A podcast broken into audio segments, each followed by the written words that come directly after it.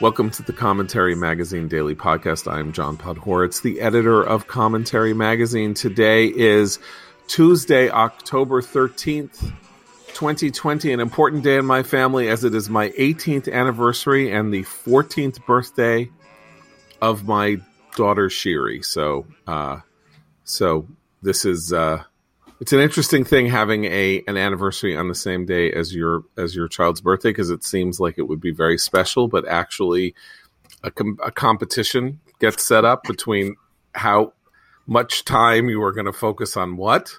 Um, and time any, time spent on the anniversary has been in the past deemed um, hostile, a hostile act toward the birthday. So uh, she is now of sufficient age that this is no longer the case. But it but uh, it seemed like a great gift uh, upon her birth that you know this had happened on our anniversary. Very special, very you know.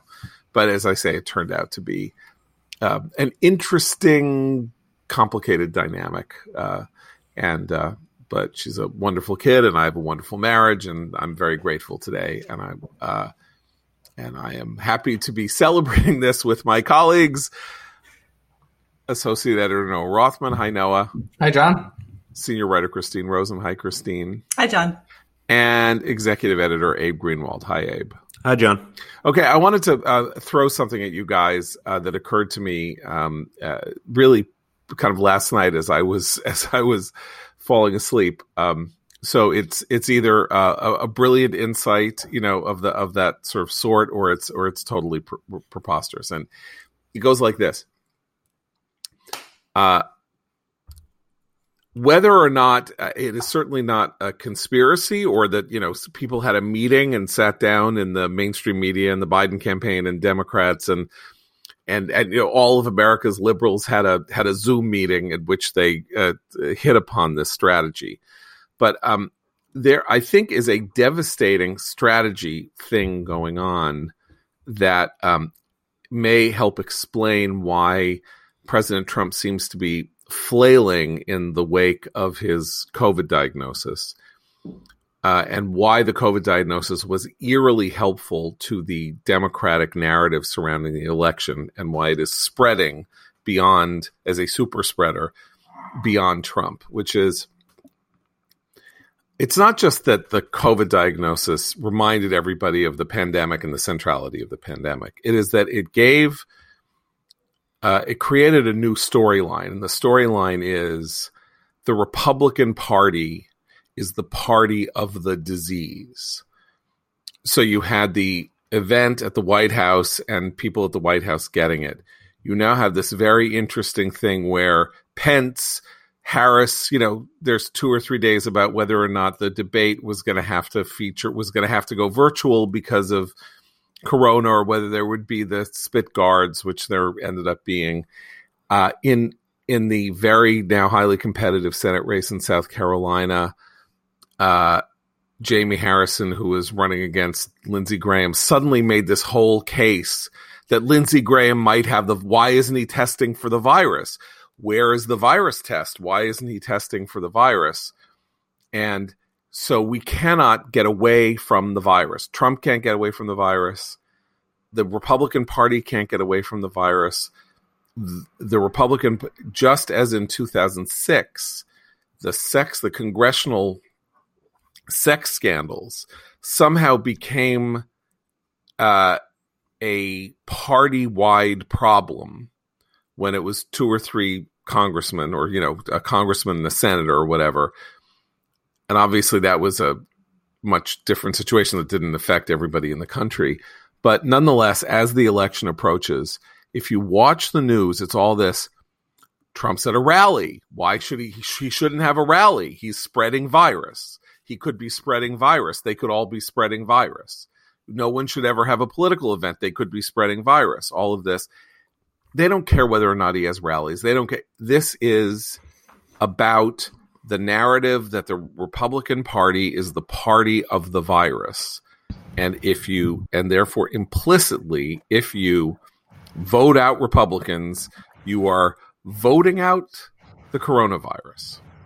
That is that is my this is my theory from late last night. I don't think that's a controversial theory at all, with the exception of the fact that um, the same usual suspects who are, who are barking about Trump rallies being uh, public health risks were doing so before this event at the White House. So it's not right. as though that it, it's a pretext. Certainly, no, um, no, but it's a line. But it's a point. line that you can. It's a line that has renewed saliency, I suppose. Yeah. But right. it nevertheless is is a political contrivance. Um, more to the point, I think there will be this, and I said this the day he got his positive case, is that he will forever be a radioactive entity long after this disease has has cycled out of his system and he is no longer uh, infectious. Whether you believe his doctors or not, it's well past the point at which any observed cycle of this virus has, has run its course. Um, but it will persist all the way up until election day. Anyone who gets into proximity with this president, um, both physically or politically, will be considered a radioactive entity. I mean, Trump and the GOP as the typhoid Mary of this election is kind of uh, it's great. It's great branding on the part of the Democrats. What uh, there's another aspect of it that I've seen in the last few weeks that I think is also going to post election be become much more salient, and that's the the fact that we've started to see on the margins, and certainly among some of the the scientific experts, a lot of questions raised about lockdown and particularly school lockdowns. There, even the Atlantic, which you know has has had a lot of kind of fear mongering pieces, recently had a piece over the weekend about why we should reopen schools. The evidence is pretty clear, and the the we've we've spent months talking about the goalpost shifting, but I I think there's a there's a strong political.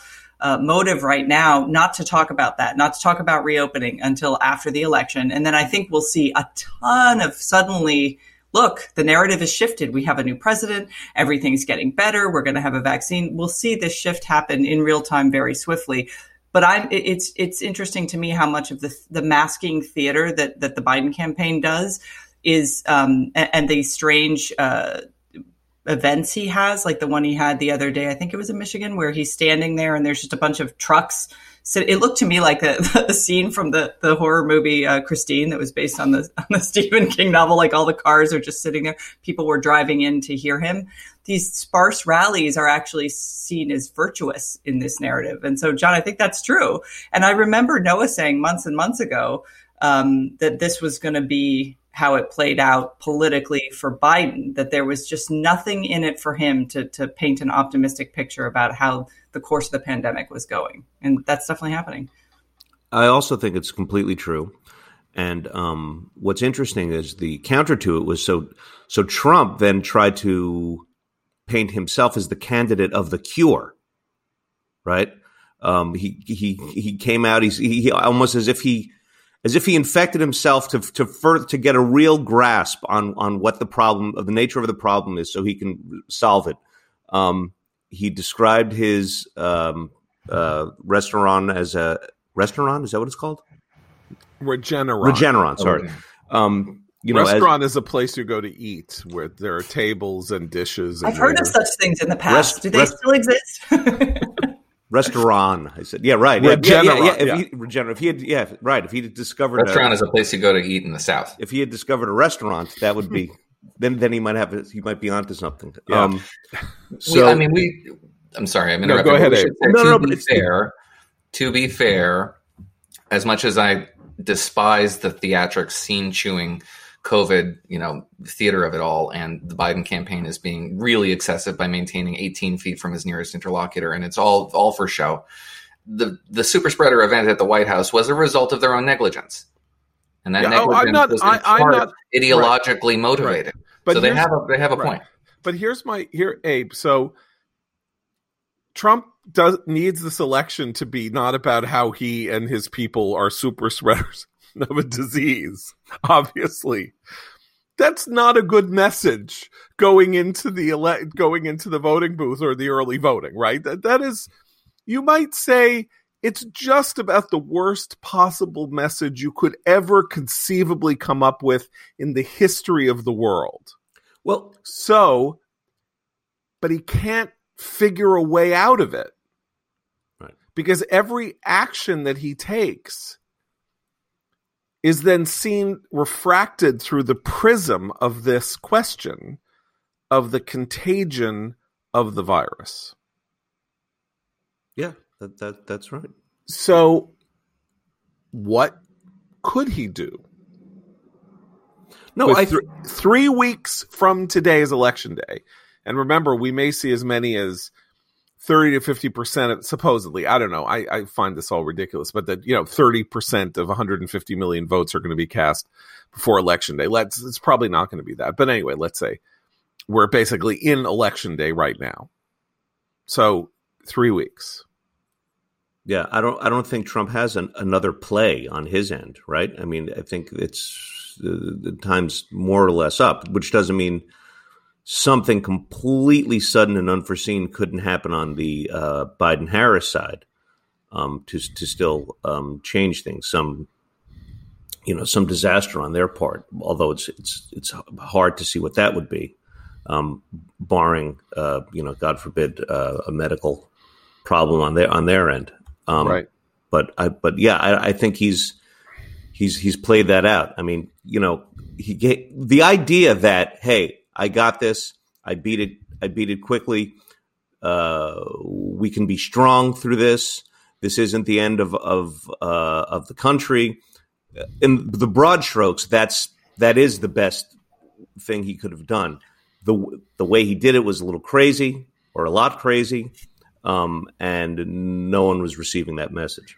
Well, and there's a weird, there's a tone, problem of tone. I mean, obviously, even commenting on a problem of tone with Trump seems ridiculous. But uh, to that point, Abe, if you look at the rally he had in Florida, uh, what yesterday, um, it, the tone is euphoric that he triumphed over this virus, and that's the wrong tone to have. Right. Not merely because it, the horrible, horrible devastation this thing has wreaked, you know, the, the hundreds of thousands of lives lost. But the fact that you don't, euphoria is not, is a weird thing to express to the public about your own battle with something that you can't control. Humility is what you should be expressing. Grateful, gratitude. Um, and I, I mean, he's clearly grateful for the support he's received. And he, he said that many times. But you know, he he was talking about you know crowd surfing into Floridians to kiss men and women. It was bizarre. I mean, that that kind of euphoria. Right. People were joking that he was on drugs, but I, I I think he probably I think it's revealing of just how scared he likely was and how sick he likely was and and his experience. But but it's the wrong political message. I think at this moment. But I just, just as a pure matter of PR, though, I have to say that I think humility would actually, in a weird way, really certainly be the end of him. Not not that this isn't already the political end of him. In that uh, the way you want to um, boost your profile these days is really to sort of amplify what you are already. What whatever there is that people are interested in in, in you, may, go big on that in some sense.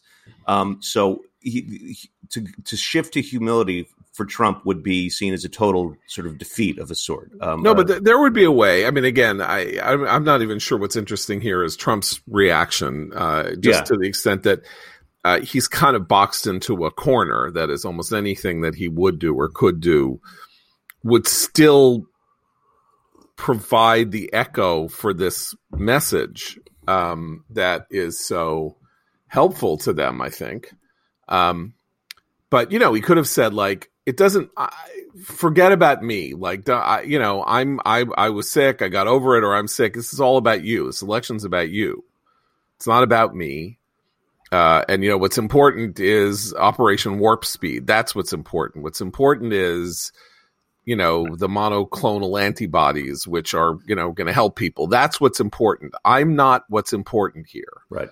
You're what's important. And remember that was the thing that i think helped Biden win the debate, uh, aside from Trump's own performance, which is that Biden kept turning toward the camera and saying, This election isn't about me, it's about you.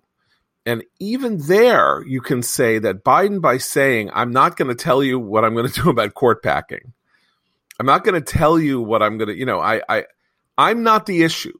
You're the issue, and Trump is the issue don't make me the issue don't make my views my positions my i'm not going to cooperate in any effort to make anything that i think or believe the issue we're yelling and screaming about this and you know i don't know that he's going to get away with it or not get away with it right but but um but that it's all part of the narrative, and Trump, you know, feeds that. And if if um, uh, and he doesn't have another pitch, you know, he doesn't he doesn't know. I, I, I he he doesn't have a natural understanding of how to do that how to say this is about you because nothing is about anybody else in his mindset. But I, I just think w- what what you see when you see this unbelievable pessimism, just like the news about COVID, is just relentless pessimism of an almost, you know, it's like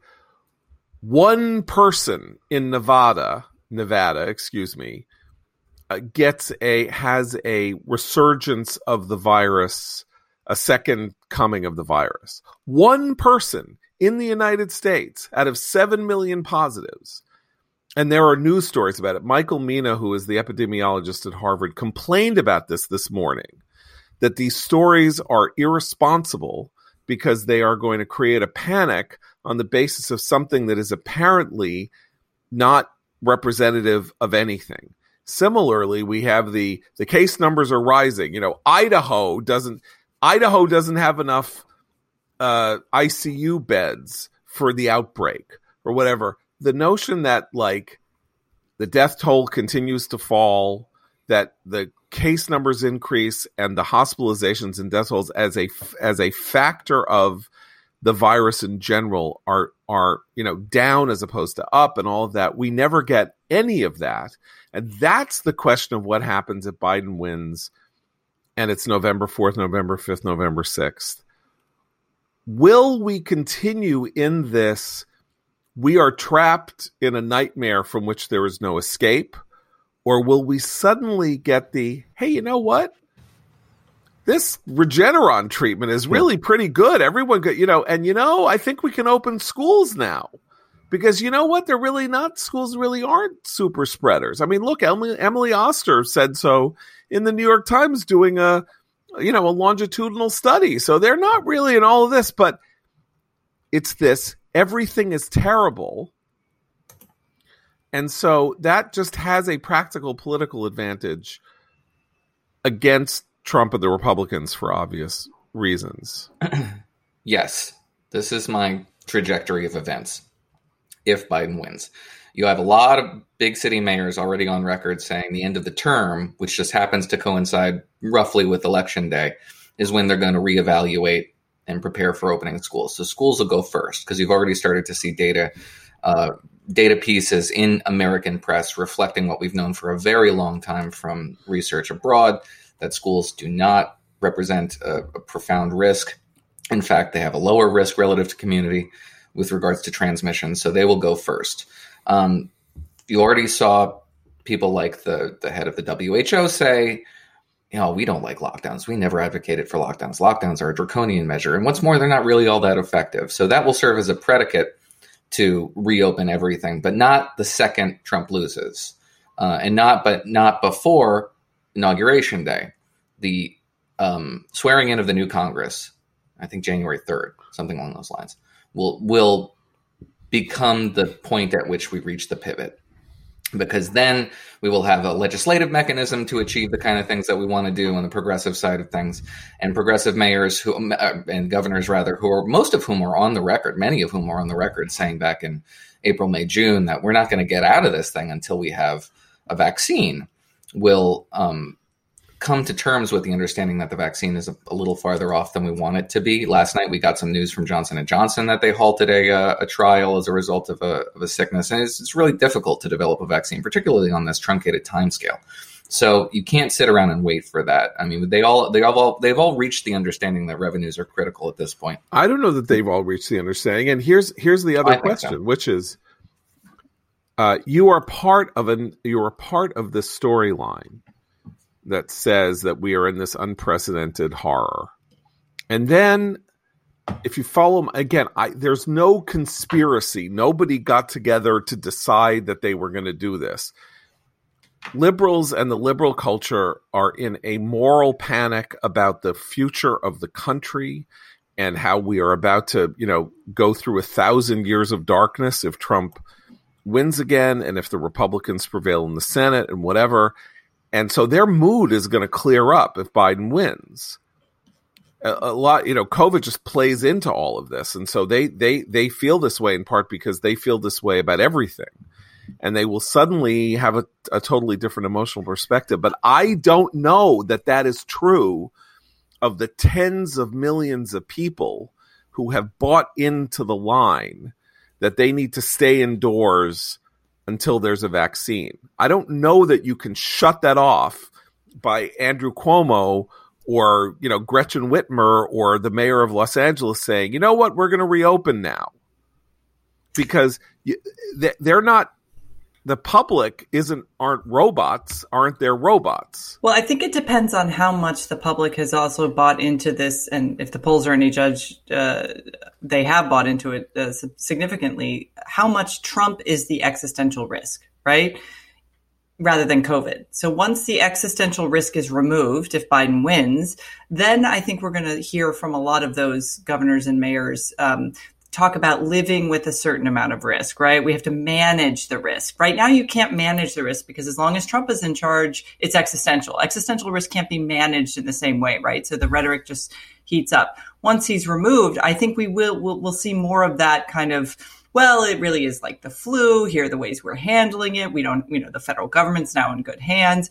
I mean, look, in DC, for example, we've had very few, there was a, a couple of days last week where there was not a single COVID death. There, you know, a, a few new cases our teachers unions are refusing to go back into the classroom until there's basically zero of anything. I mean, it's if you read their rhetoric, but that's like, what I'm perfect asking. safety is is the only option. But but that's because they know the mayor will cave to them. I don't think she's going to continue to cave once once uh, Biden wins. I just don't think she will. I, I think- don't know. This is my question. People have been in a state of trauma for many months, and you can't turn it off like a light switch when you want to. You can't like you can't. But they can explain accelerate, yeah. trauma away as dealing as living under Trump if they are even moderately inclined towards the liberal uh, view of the world of the last few years. They can sort of see that purging of him as a per. They're lancing that boil. No, I think they do. I think they do. But do you think that? I mean, I, I assume that we don't think that you know people who are like panicked about the virus and living, you know, living in the most, you know, draconian possible ways are, are doing so as a as a protestation or or, or as an example of their uh, liberal faith. This has pushed very elemental primal buttons for a great many people and it has been exacerbated in my view by the way that everyone has talked about this as a public matter for the last 6 months and as I say, when they want, if when they want to say, "Ding dong, the witch is dead," everybody, you know, or you know, everyone can come out because the house has fallen on the witch, and now you know, Munchkin Land is safe. The Munchkins may not come out of their houses. You know, the teachers' unions aren't going to come out of their. The teachers' unions believe that these kids are going to kill them, and they're not going to no, suddenly. What? No, they don't. Some they do. do. Not. No. Some do. Oh, okay. How many? Let's quantify this. What's the percentage that does? Let's say 25% of the okay, teachers. So 75% don't. So it's 75% contrivance. Yeah, it's a political contrivance. They don't actually believe that. They don't actually believe zero cases. They don't actually believe zero risk. That's not real. They, it's all. I don't think it's real, and I don't fear, think it's going away because it's not real. You're trying to quantify fear and say that. And I think on, you're overestimating it. Well, I, I, I could be. That's I mean that's that's the question. I mean maybe I'm overestimating it, but yeah, uh, no, I, think I could also not be overestimating it. You can't be Andrew Cuomo and throw you know people in jail and shut down religious services for six or seven months, and then reopen them on on November fourth. Well, sure can I? I, I hypocrisy okay. is not an obstacle. well, I can just uh, go by um, observation and anecdote here, because um, this a similar question had come up about what the New York public would be to the opening of dining indoors. Um, would people go or would they not? From what I've seen, people are eating indoors uh, in in in in pretty substantial numbers. I mean, I here too, yeah. there in DC as well. Yeah, I mean, that that's certainly what it seems to be. So I think uh, enough to meet this like what is it 25% i mean that's a low bar to clear. Yeah. so yeah of course these places are going to look filled to the extent that you can fill them. I mean there there are competing traumas at work here. You know there's there's on, on the one sense people are uh, absolutely petrified of the disease itself and then there is the trauma of not being able to roam about freely and partake in those aspects of life that they have enjoyed up until seven, eight months ago. So, uh, okay, let me give you a different example. So, Biden wins, Democrats take the Senate. You know, our long national nightmare is over, according to you know, according to liberal culture. And the movie theater's open. Let's just say. This is the question. Is anybody going to go? Now, according to you, Abe, people might go because they're going to restaurants. I I just don't know that you can you can reassure people that everything is clear when you have established in everybody's mind without saying so that we're only going to be clear when there is a vaccine. And so you can say Trump, you know, the election is the vaccine but I don't know that people are really going to feel like the election is the vaccine. I mean, maybe in Berkeley, you know, and uh, you know, and and some other places, the election will seem like the vaccine but ordinary frightened people are still going to be worried about going to a movie theater. Okay, but there's but there's I think uh, sorry to interrupt, but there's a there's a whole cadre of people right now who are abiding by the you know uh, shelter in place uh, most extreme measure kind of mentality because to to challenge that is to ally yourself with the side of Trump. And these are people who don't like Trump. They don't like what he stands for. They don't like his supporters. They don't want to be seen as a as a mask defying weird Trump Trumpian, right? They're, they don't want to be seen that way. And I wonder how many of the people who aren't going out, who are who are very uh, careful about this, if given permission to be less insane and less locked down, will embrace it because I know a lot of those people. I know a lot of people who are like, you know, I, I mean, I was just walking my dog by myself for 10 miles, but I still wear my mask because I don't want to get yelled at. I don't want people to think I'm one of those mask deniers. I think that's a, there's a swath of people in this country who fit right. that description. Okay. I want to talk about masks, but before we talk about masks, I want to talk to you about our sponsor today, bills.com. Because as I've told you before, being in debt stinks. Credit cards, student loans, mortgages, doesn't matter what kind. Being in debt flat out stinks. And there is a way to beat your debt. It's bills.com. If you're losing sleep over maxed out credit cards or stressed out thinking about your mortgage payments or student loans, bills.com can help you take back control of your life. The first step to lowering your monthly payments and becoming debt free is to get a free debt assessment. It only takes a few minutes and could save you hundreds or even thousands of dollars each month. From debt settlement to personal loan consolidation to student loan or mortgage refinancing, Bills.com has you covered. It's part of the Freedom Financial Network, which has been in business since 2002 and has settled over $10 billion in debt. So take the first step to defeating your debt. Get your free debt assessment today. Go to bills.com slash commentary. That's bills.com slash commentary, bills.com slash commentary. And we thank bills.com for sponsoring the Commentary Magazine podcast. Okay, so CDC Director Redfield and various public health officials keep saying this thing. And I will stipulate that we are not epidemiologists, we're not doctors, we're not okay, but we're reasonably literate people who have been spending, you know, seven, eight months reading up like this, like we're taking a graduate seminar. And they say, as I heard someone say on MSNBC yesterday, if 95% of the public would wear a mask, 80,000 deaths would be prevented. That's what some guy, I don't remember who, one of these guys with glasses and gray hair, um, said on MSNBC. Redfield said we could wipe out the virus in eight weeks if everybody wore a mask. What what's going now? Is this talisman? Is this science or magic? Is this actual? Is it that if you wear a mask, the transmit the the the spittle spray transmission would be so hampered that nobody would really get it anymore. And so, but of course, it would only work if 95% of people did it. And of course, 95% of people in a nation of 330 million people are not going to do that. So it's not going to happen. Or is it, is that science? or is there some weird talismanic thing that if you wear the mask, it is a symbol of your general behavior of caution? you're not going to just wear a mask and then not do anything else that is attended upon wearing a mask. Like you're going to wear it, but you're also going to socially distance because if you're wearing a mask, why would you wear a mask and then not socially distance? Why?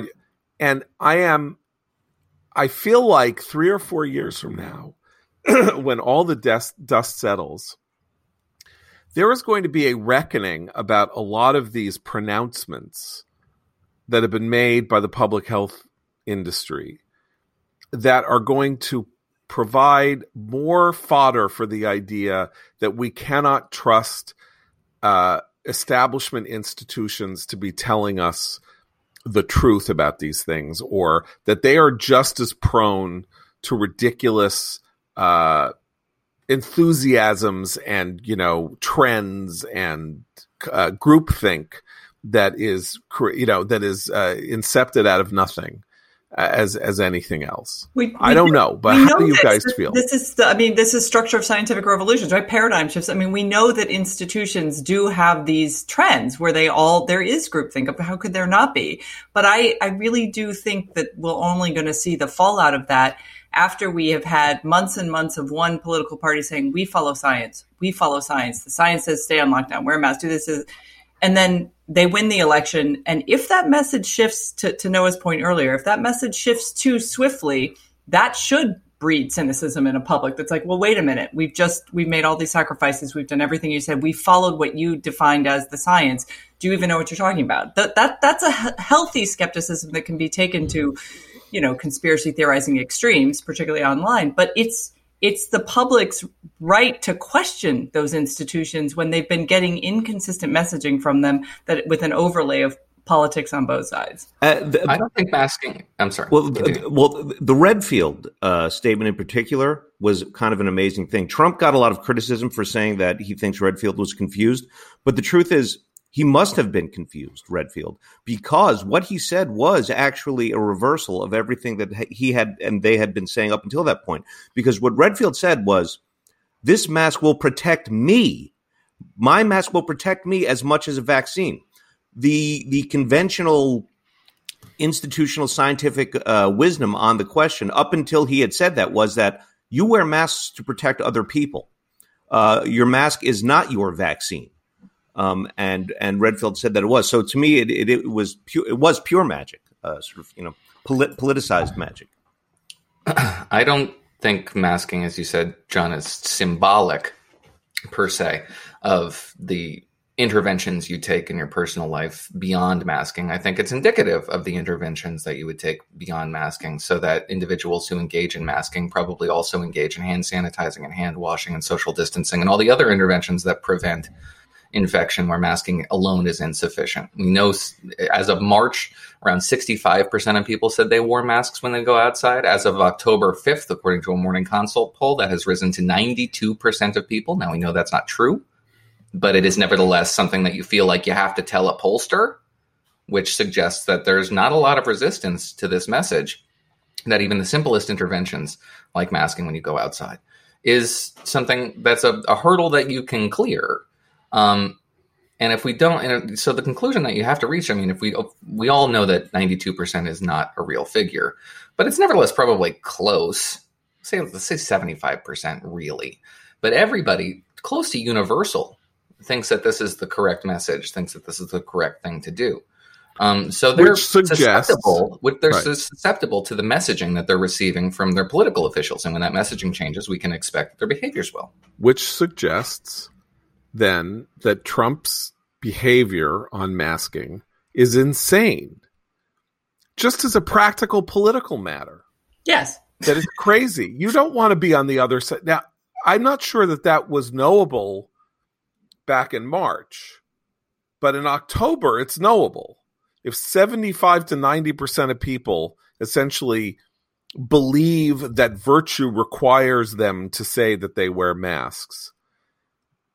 Throwing lots of dog whistle, doing whatever you can to dog whistle that you don't think masks are important or that you find you're sort of contemptuous of masks is yet another sign that, you know, um, Trump's intuitive, instinctive politics uh, this is not the best way to pursue a situation in which you're facing headwinds. Like you want to go by the data and use the data to help you formulate the message that you're going to if, if he is deeply convinced that putting on a mask makes him look weak and that that's bad and all this and 90% of people in the country say we we, we wear masks uh, then he's effectively sending the message that he thinks that the people he wants to vote for him are weak. Well, and and he it, it also robs uh, him of a chance, or, or, anyone really on that on the right side of the aisle, to uh, talk about the fact that most people wearing masks, even if they're self-reporting correctly, are wearing them in a way that undermines their usefulness. Even Joe Biden. I mean, I watched one of his press conferences. He pulled it down and coughed. He put it back up. He's touching. I mean, all of us do this. I'm not. Yeah. I'm calling him out because it was so egregious because they're such virtue signalers with their mask wearing. We all do this. Like, so they're already the effectiveness level of the mask is going to be diluted by our own human behavior. But that would have, again, a good leader in, during a public health crisis would say, I wear a mask. We should all wear masks. Let's be careful not to do this, this, and this while we wear our masks. You know, do your best.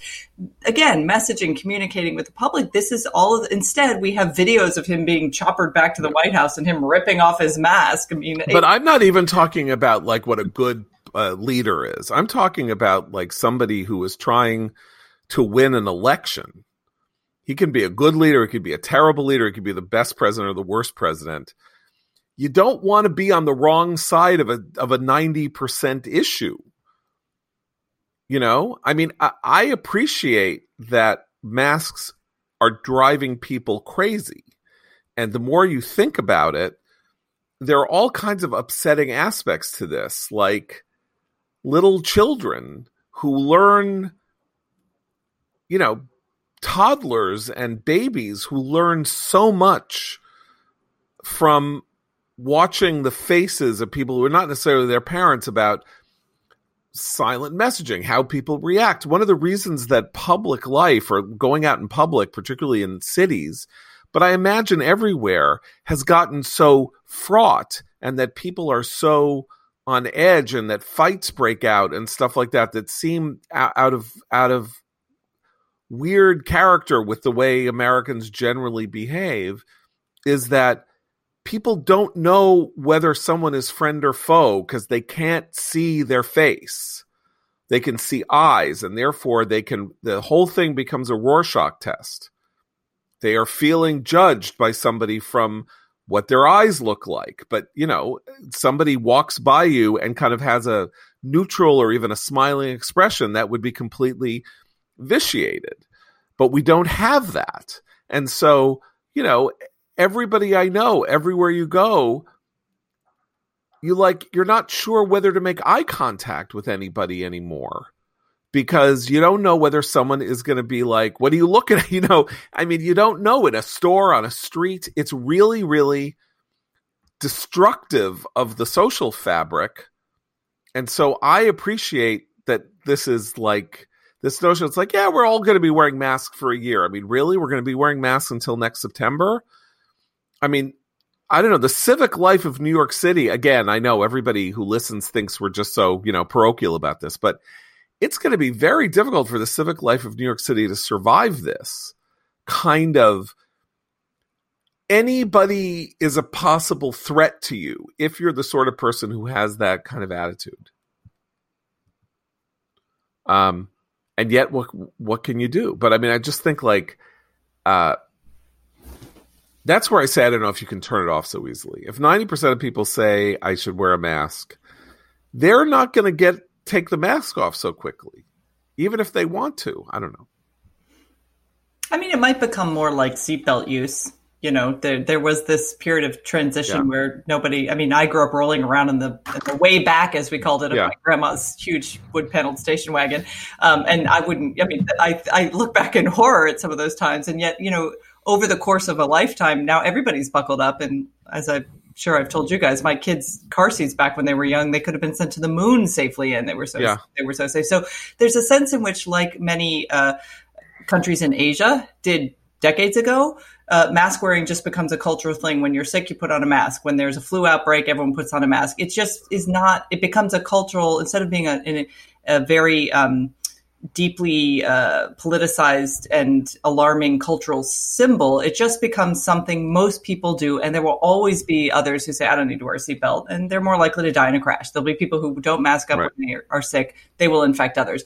But it's a cultural shift, and right now, in the midst of a culture war, it's very difficult to have that sense of normalcy about anything. Everything becomes a signal of something, and that's the thing that no matter who wins in November, I will hope to see uh, resolve yeah. a little bit that tension. And Trump contributes to it just simply by the outsized nature of his. Okay, I want to move on. I want to move Wait, on. No, no, no. I want to make a, a brief yeah. point here. I don't think that you're going to see the kind of culture of masking in this country that you see in East Asia. I just don't foresee it. It will will be with us longer than probably is necessary, and it will outlast the pandemic. But what will go, what'll be the first thing to go, isn't the masking, but the manic garment rending shaming that you experience on the streets in the event that you are not masked in the appropriate setting based on this person who's 15 feet away from you and thinks you're going to kill him. That anxiety will disappear. And slowly, the masking will go with it. Okay, so uh, here's what I want to move on to talk about. So, uh, huge day yesterday, uh, first day of early voting in Georgia, right on Columbus Day. So huge, 200,000 people voted, and there were very long lines at the early voting, uh, whatevers. And what I see, and this is now the narrative, this is this insane narrative that is now developing is that people standing on line to vote is a form of voter suppression. Does anyone notice this? Like, there's all this people were online. It's, they were online for five hours. They you interview them on TV. It's like, well, if I'd known it was five hours, I wouldn't have stand, stood on this line. And people saying this is just a form of voter suppression. Voting should be easy. You're not supposed to stand online. What the hell is going on here? Okay. There is one thing in life that you're supposed to stand online for. It's the polling place. It is part of the civic obligation of being a citizen in the United States. People have been standing online to vote since voting began in this country. You know, 240 years ago, 250 okay, but, but years ago. Two, I think there are two two explanations. I mean, some of it is partisan. Obviously, you hear this more from Democrats than than from Republicans. But two things: one, we have become over the last 10 years very much an on demand society. We are used to pushing a button and having a result, and that's how we like things. Um, more recently, we have been not used to standing in line. I mean, I, I, actually have noticed the last few times I've had to stand in line for something, being, first of all, being out of our houses, being around other people, even with social distancing, which of course causes the lines to be longer because they have to be properly spaced. Uh, unless you had, you know, a rush at the grocery stores, which some of us experienced at the very early months of the pandemic, it's something you're out of the habit of doing.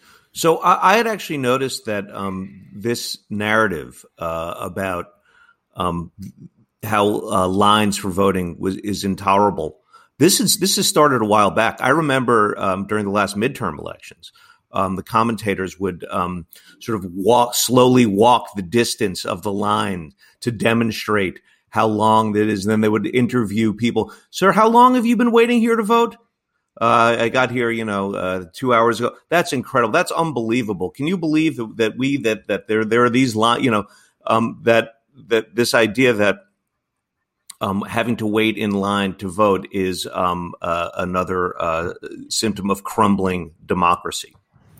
So in 2008, when we had the record turnout and it was the Obama election where he got 70 million votes, the treatment of election day was that it was a giant party. People couldn't wait to go to the polling place to cast this historic vote. They were dancing, they were singing, they were they brought food. There was a, it was a jubilant thing, and you remember there were there was like a million people on you know in Lafayette Park when when Obama won the election, and Grant Park, five hundred thousand people were out dancing in Chicago, and all of this so it all depends on whose ox is being gored here.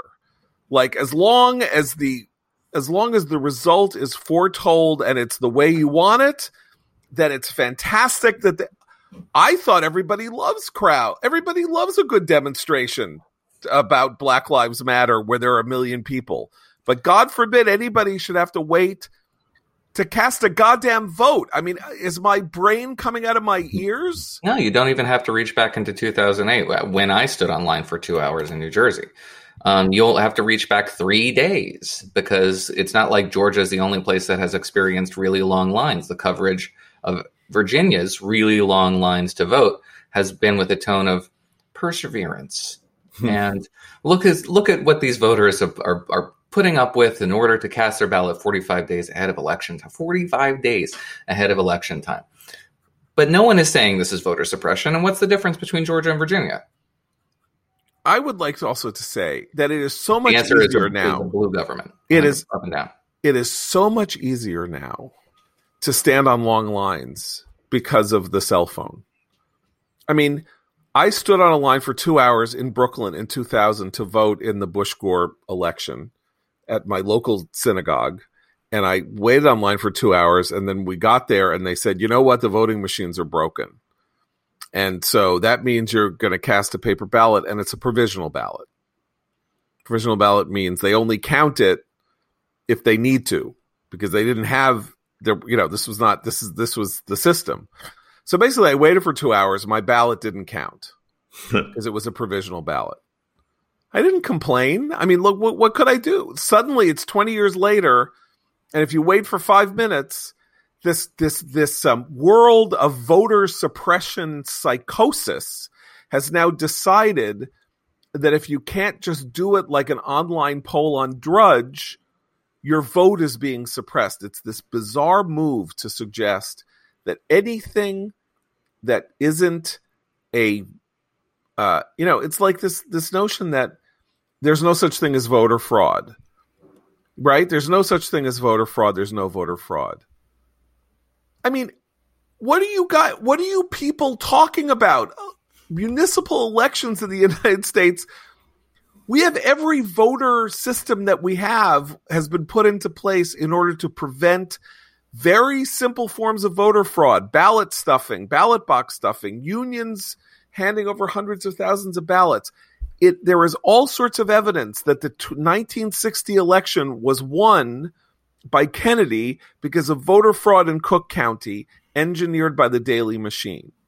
Nobody knows this for sure, but there was sure a whole hell of a lot of voter fraud in Cook County, and Illinois was the tipping state that won um, that won Kennedy the election. So that was 60 years ago. It wasn't 200 years ago. It wasn't 2,000 years ago. But there's a there's a sense in which uh, it's interesting if you look at uh, in the 60s when the parties themselves were much more powerful, much greater arbiters of the process, and people had more trust in them and in the process than they do now. I mean, it's not surprising given particularly the media landscape in the last five to 10 years and online and social media in particular that people now see their vote as an act of instant gratification. And it's weird to cast a, there, I think really people are used to having an immediate response to any uh, impulse of their will or emotions. And and they don't see why voting should be different. And particularly younger voters this is why uh, alexandria ocasio-cortez who i guess i have to now refer to as representative alexandria ocasio-cortez she'll get very mad. Um, she's a genius at this right? She goes on the you know she does these instagram stories she does these little videos she she talks in the language of you feel something i'm going to respond so this sense, I mean, look, we're asked to give our feelings to the gas station pump when we fill up our cars. Like, how are you feeling today? What what did you think of your experience? What was your pizza experience like? I've gotten seen that on pizza boxes. We've been kind of acculturated to this, and it's not a surprise to see it happen with voting. But we do need to. I think there's a way to push back, and because the parties have utterly collapsed at doing their jobs, we got to find another way to, to right. But it's not ordinary. Voters. It's not ordinary people who are issuing these complaints. It right. is the it's political elite. class. It yes. is this. It is the very online. It is this political class and this entire voter suppression industry that is there, ready made to be an excuse for when Democrats don't win elections, and it has become a and and but it's now reaching a, a level of absurdity that um, is just I find incredibly offensive. That uh, people people are too good to wait online to cast their vote for president. They're so busy. Oh, they're so busy that they can't wait online to cast your vote for president. I thought we wanted 100% voter, you know, like on the one hand, they're all like democracy fetishists yelling at Mike Lee for saying that, you know, voting isn't the end all and be all of democracy. And on the other hand, the notion that you might have to sacrifice an hour or two to cast a vote is deemed, you know, is deemed something that is white people trying to suppress black people who apparently can't wait online for things. I, I, gather it's like an act of white supremacy that black people wait on a line to vote or something. Um. Anyhow, uh, but don't worry, this will all go on. Everything we're saying will have no effect whatsoever on the ludicrousness of this uh, line of argument. But it because if you think that you're when you watch things and you think you're taking crazy pills, like you know, like Mugatu, you're not taking crazy pills. You're right. They're all terrible. You're correct. That's that's why we're here to try to help you understand that um, you're seeing reality and they're living in a world of fantasy. Shall we say? And with that, we will bring this podcast to a close. We'll see you again tomorrow. For Abe, Christina, Noah, I'm John Podhoretz. Keep the candle burning.